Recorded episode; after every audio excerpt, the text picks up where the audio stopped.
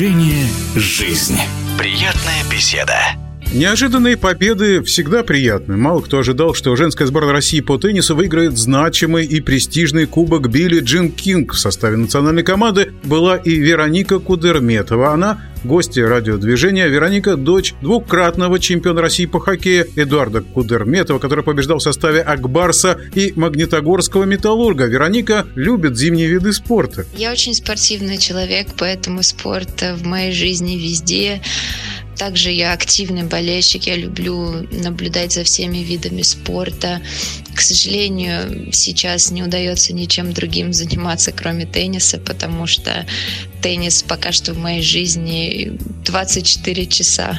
Конечно, я буду смотреть и переживать за всех наших русских спортсменов, неважно какой это вид спорта.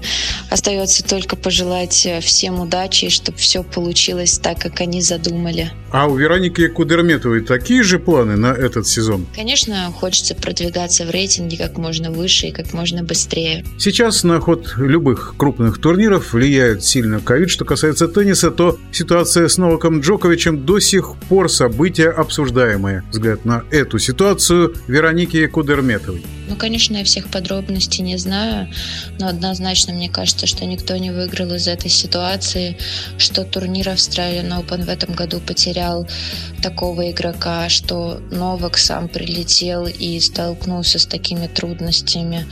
Конечно, было очень печально за всем этим со стороны наблюдать. Но что случилось, то случилось. Надеюсь, что в будущем такого никогда больше не произойдет. Конечно, непредсказуемый в спорте это здорово, но не до такой же степени. Ждем от олимпийцев российских и российской теннисистки Вероники Кудерметовой новых побед.